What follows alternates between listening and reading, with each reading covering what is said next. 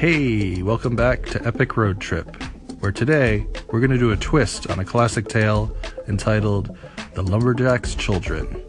Hope you enjoy it. Here we go.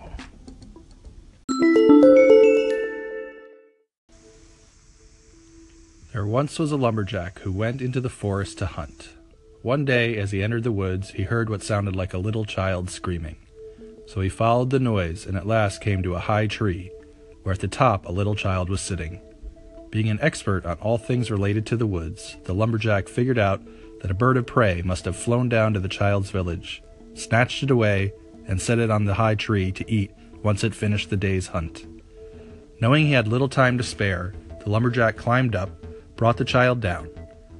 He thought to himself, I will take him home and raise him up with my daughter Alice.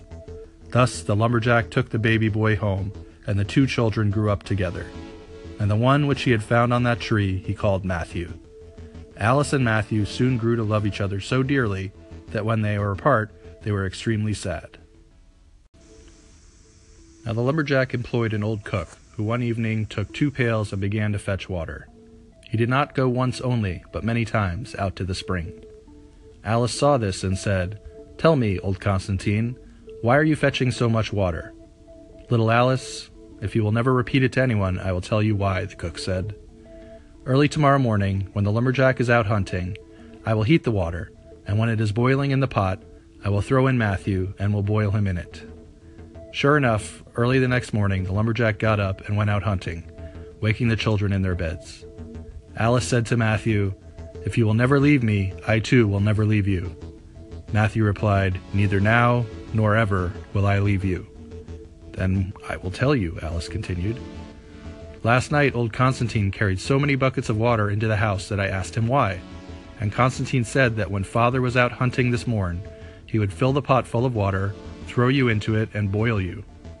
Ergo, we must make haste, dress ourselves, and go away together.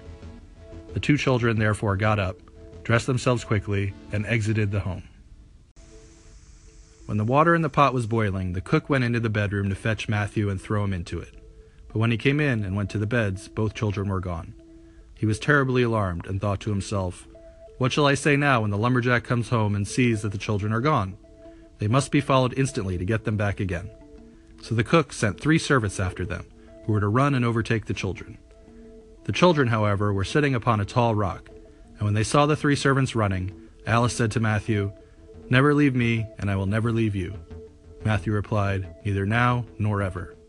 Then said Alice, Become a rose tree, and I will be the rose upon it. So when the three servants came to the forest, nothing was there but a rose tree with one rose on it. And so they went home and told the cook that they had seen nothing in the forest but a little rose bush with one rose on it. Constantine scolded them.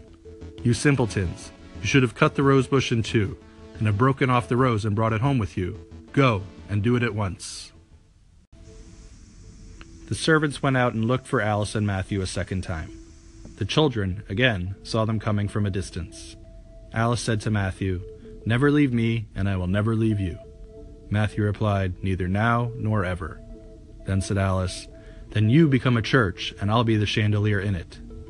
So when the three servants came, nothing was there but a church, with a chandelier in it.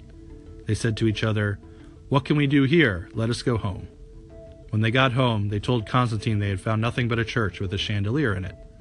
Again, the cook scolded them and said, You fools!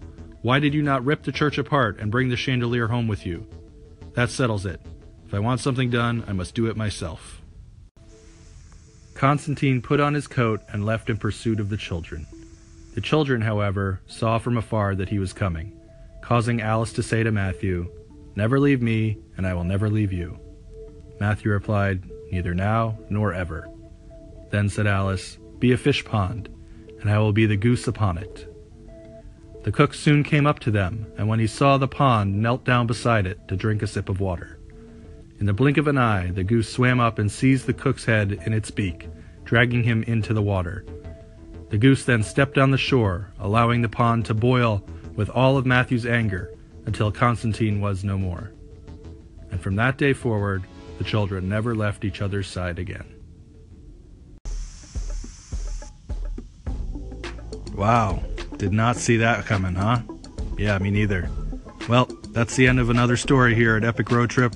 We'll see you next time.